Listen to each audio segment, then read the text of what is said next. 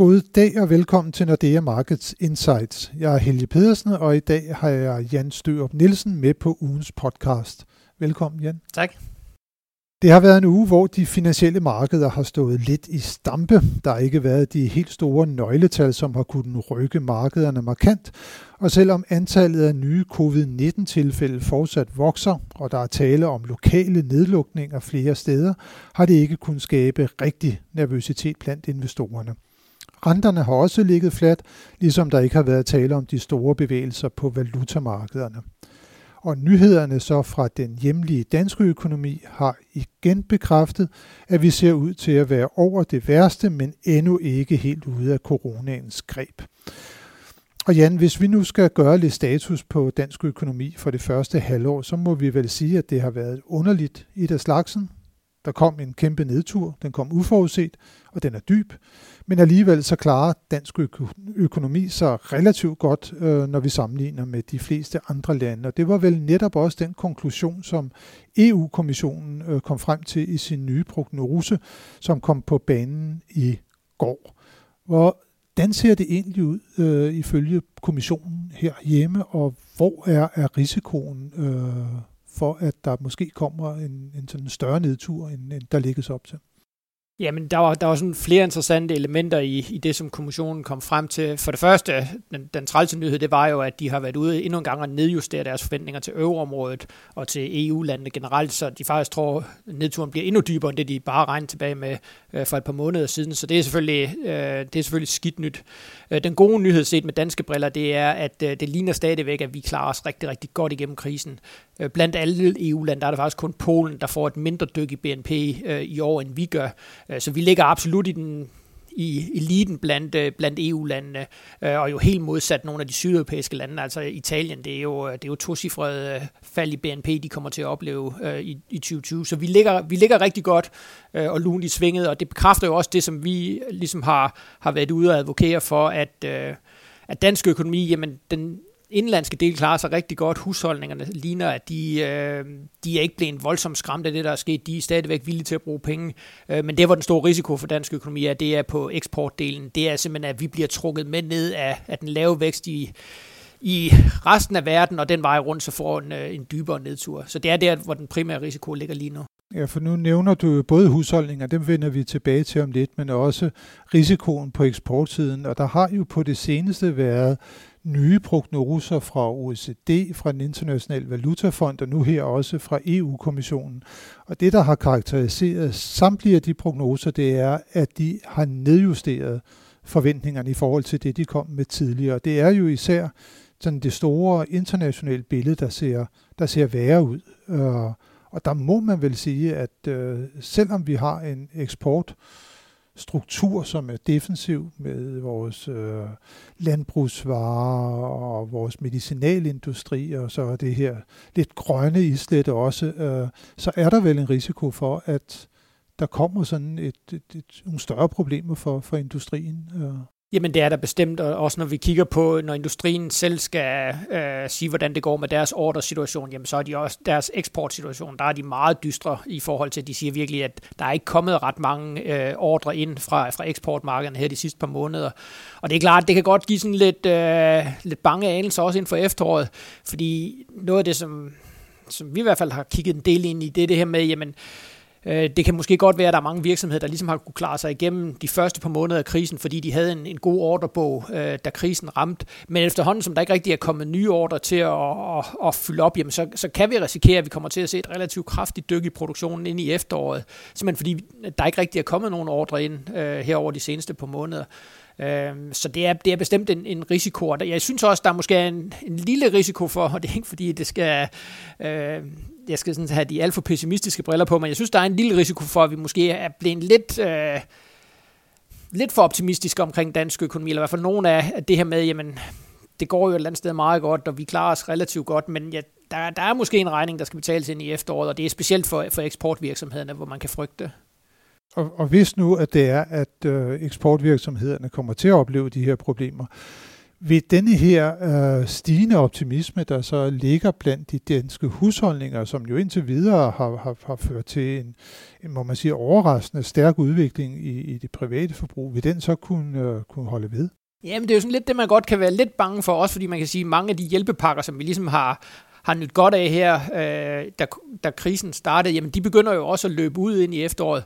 Og plus, man skal også få, at det, det, altså, en ting er at stimulere den indenlandske forbrug, prøve at gøre husholdningerne lidt, lidt glade ved for eksempel at give dem nogle feriepenge, eller hvad man ellers har, har gjort fra regeringens side. Men, men når det er eksportvirksomheder, man skal ind og hjælpe, så er det rigtig, rigtig svært, fordi altså, den danske regering kan jo ikke gå ud og, og ligesom øh, sørge for, at der kommer nye eksportordre til, til de danske virksomheder. Så det er meget sværere at ligesom hjælpe, hjælpe den del af økonomien øh, på ret fod igen. Så jeg kan måske godt være sådan lidt, lidt bekymret for, for situationen ind i efteråret, og måske også godt øh, frygte lidt, at vi også kommer til at også se forbrugertilliden kommer til at dykke lidt, øh, netop for, på grund af de ting, som du siger. Men øh, ja, forbrugertilliden, siger du, den har jo rettet sig på det seneste, og vi kan jo også slå et lille øh, slag for, at, at vi nu selv er begyndt at offentliggøre nogle af Nordeas egne tal for kortomsætningen, og der kan vi jo sådan bruge det som en, en, en lille indikator for, hvordan det samlede øh, privatforbrug det udvikler sig. Og hvad øh, billede tegner øh, de her øh, kortomsætningsdata for, for, for Danmark og for privatforbruget? Jamen, de er faktisk meget positive. Det gode ved de her kortdata er, at de er sådan meget, øh, de er ikke særlig gamle. Et af vores problemer har jo været, at de nøgletal, som vi får for eksempel fra Danmarks Statistik, eller i hvert fald mange af dem, har været øh, de har været relativt gamle, fordi det tager noget tid at indsamle og, og publicere de her data, men de her kortdata, som vi får, jamen de er, de er stort set øh, øh, ja, indsamlet i, i, øh, i ja, stort set lige så snart vi får dem. Ikke? Øh, og det giver selvfølgelig et meget godt øjebliksbillede, og de, er, de viser altså, at der er en, stadigvæk en, en god købeløst blandt husholdningerne. Altså, vi svinger flittigt dankortet, øh, vi er ikke blevet skræmte, selvom ledigheden er stedet, at vi til Sydland ikke blevet bange for at bruge penge. Og det er jo bestemt, øh, det er jo bestemt godt, fordi det er en vigtig motor for dansk økonomi, at husholdningerne bliver ved med at bruge penge. Øh, så det er, det er bestemt positivt, det der ligger i, øh, i de her data. Ja, vi ser jo også fra data, at i begyndelsen af, af coronakrisen, der var det jo især supermarkeder og så den del af detailhandlen, der ikke var ramt af nedlukning, og blandt andet de her byggemarkeder, som gik voldsomt frem i, i omsætningen. Og da genåbningen så begyndte, så vi jo også, at nogle af serviceerhvervene, de begyndte at komme okay med igen. Altså frisørerne, dem, dem skulle vi hen og besøge, og skønhedssalongerne, der gik det også hurtigt opad.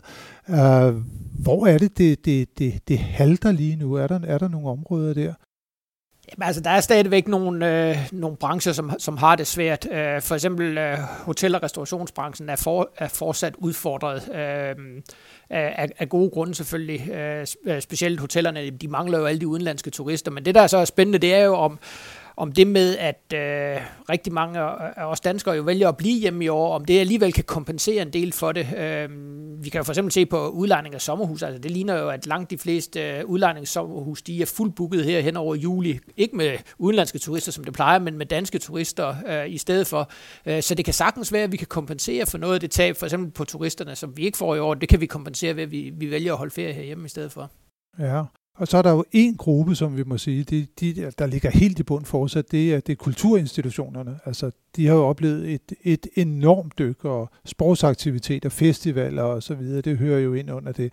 Og det er jo sådan meget afhængigt af, hvordan sygdomsforløbet det kommer til at udvikle sig, hvornår de kommer tilbage igen. Ja, og jeg ved i hvert fald, jeg har to teenage-støtter derhjemme, der i den grad savner de her festivaler. Så, og, så jeg tror, når, når sygdomsbilledet ligesom er så godt, så man, så man åbner op for det igen, jamen, så tror jeg, så, så vil vi også se, at, at vi hurtigt igen vender tilbage til det her. Men det, men det kræver selvfølgelig, at, at man fuldstændig får kontrol over sygdommen. Ja, men for tilladelserne. Jamen, det er det. Ja. Og, og det er jo det, der er helt afgørende. Og det er også derfor, det er så svært at spå om, fordi altså, lige nu ser sygdomsbilledet jo rigtig godt ud i dansk økonomi. Øh, men vi kan jo også se fra andre lande, at det kan lynhurtigt komme tilbage. Altså vi har jo set, også som du nævnte i din indledning, flere lande, der begynder igen at, at være tvunget til at, at lukke, nogle, lukke nogle dele ned af økonomien. Og, og selvom det ikke ser ud lige nu, jamen, så kan, altså, det ligger jo stadigvæk som en frygt, at det, at det kunne risikere at komme måske ind i efteråret øh, hen over vinteren, at, at vi også, kommer, også for dansk økonomi kommer til at lukke ned igen. Ja, så hvis det her forsamlingsrestriktioner, de kommer til at være gældende, så bliver det jo netop nogle af de her institutioner, altså omkring øh, sport og, og festivaler, koncerter osv., de, de, de, de kommer til at få et, et, et meget svært efterår også. Jamen det er det, og, og, og så kan man sige, så har den periode, hvor de ligesom ikke har kunne have aktivitet, så begynder den at blive så langt, og så kan man godt blive bange for, at det også sådan mere permanent kommer til at, at give nogle skader. Mere permanent skader på dem, og så må vi vel også sige, at flybranchen øh, øh, fortsat også øh, virkelig vonder sig i den her coronakris. Ja, og der er jeg stadigvæk spændt på at se, hvad der sker nu øh, med udbetaling af feriepengene her i efteråret, om det kommer til at ligesom give et, et boom i, øh, i for eksempel flybilletter, at vi begynder for alvor at købe flybilletter igen, når vi får de her penge, men øh, ja, igen, det afhænger fuldstændig af, hvordan det kommer til at se ud med, med sygdomsbilledet. Sygdomsbilledet betyder næsten alt for dansk økonomi lige nu og den internationale økonomi. Og der er så stor usikkerhed omkring den udvikling, at når vi vender blikket mod det hjemlige boligmarked, så kan man vel næsten ikke undgå at blive overrasket over det, som vi ser ske der. For hvordan er det lige, det ser ud på det hjemlige boligmarked? Nej, der må vi nok sige, at det er et af de steder, hvor vores prognoser ikke helt har, har holdt stik for nu at sige det, for nu at sige det pænt. Øh, vi troede jo, da vi gik ind i krisen af boligmarkedet, vi var et af de steder, hvor man for alvor vi mærke konsekvenserne.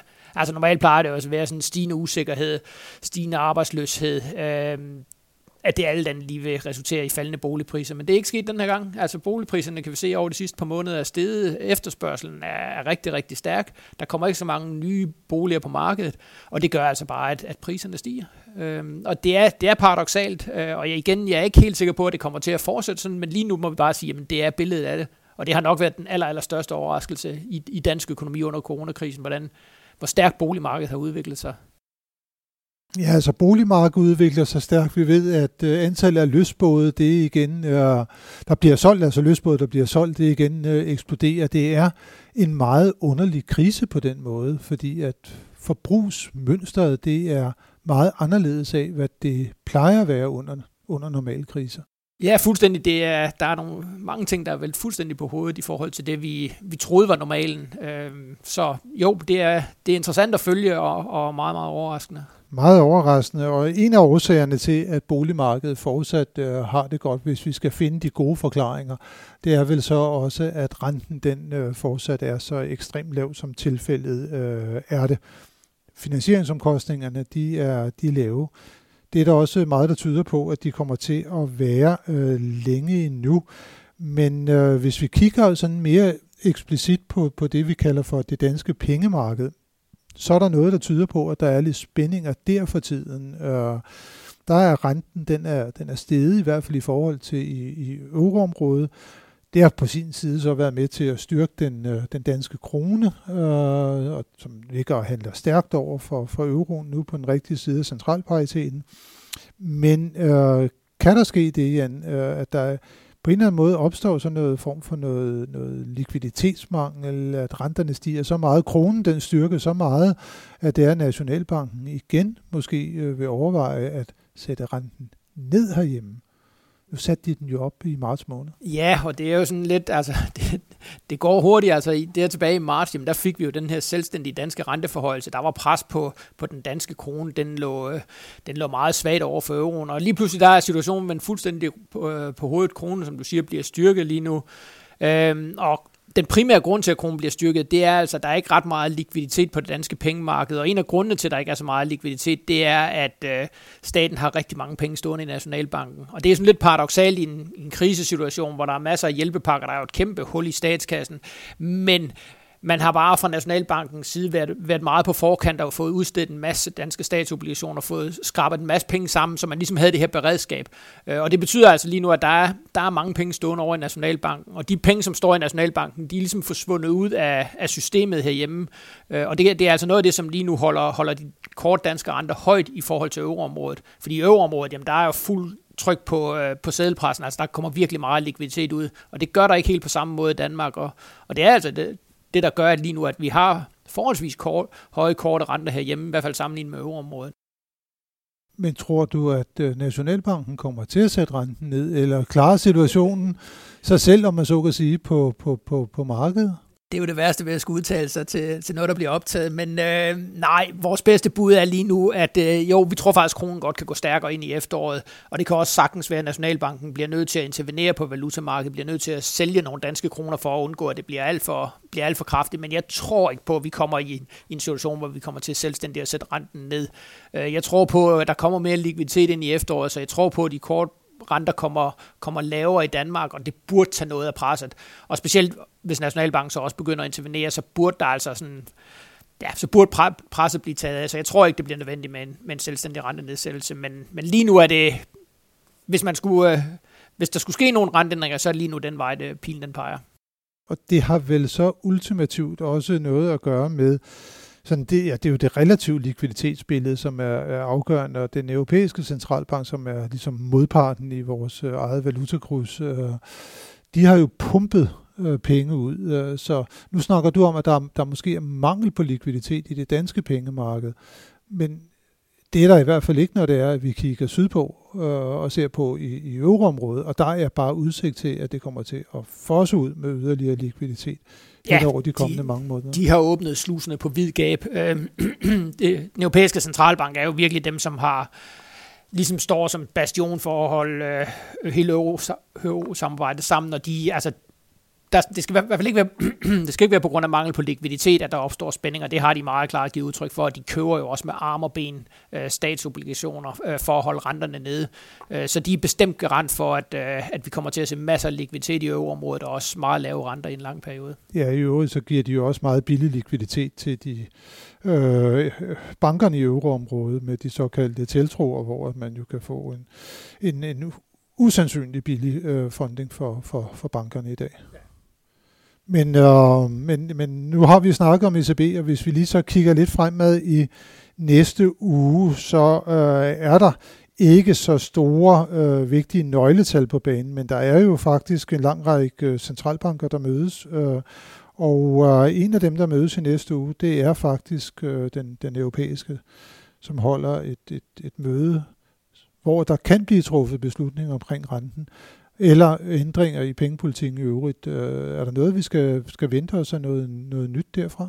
Jeg tror sådan set, de er meget godt tilfredse med udviklingen. Øh, renterne, både den korte og den lange ende, de er, de er så tilpas lave, så de burde øh, kunne stimulere øh, den økonomiske aktivitet. Så jeg tror, jeg tror sådan set, at den europæiske centralbank er ganske godt tilfreds med, hvordan udviklingen ligesom forløber lige nu. Og jeg tror, det som de meget vil prøve at, at gøre, det er ligesom at lægge pres på politikerne, for at få dem til at lave nogle flere initiativer. Altså, de har jo næsten sagt til politikerne, brug alle de penge, I overhovedet vil. Vi skal nok sørge for, at renterne ikke stiger. Øh, så jeg tror mere, det er den vej rundt, de vil prøve at, at ligesom hjælpe økonomien på vej, fordi de, de gør i forvejen rigtig meget. Jeg tror sådan set, de er ok tilfreds med, med det, de har gjort.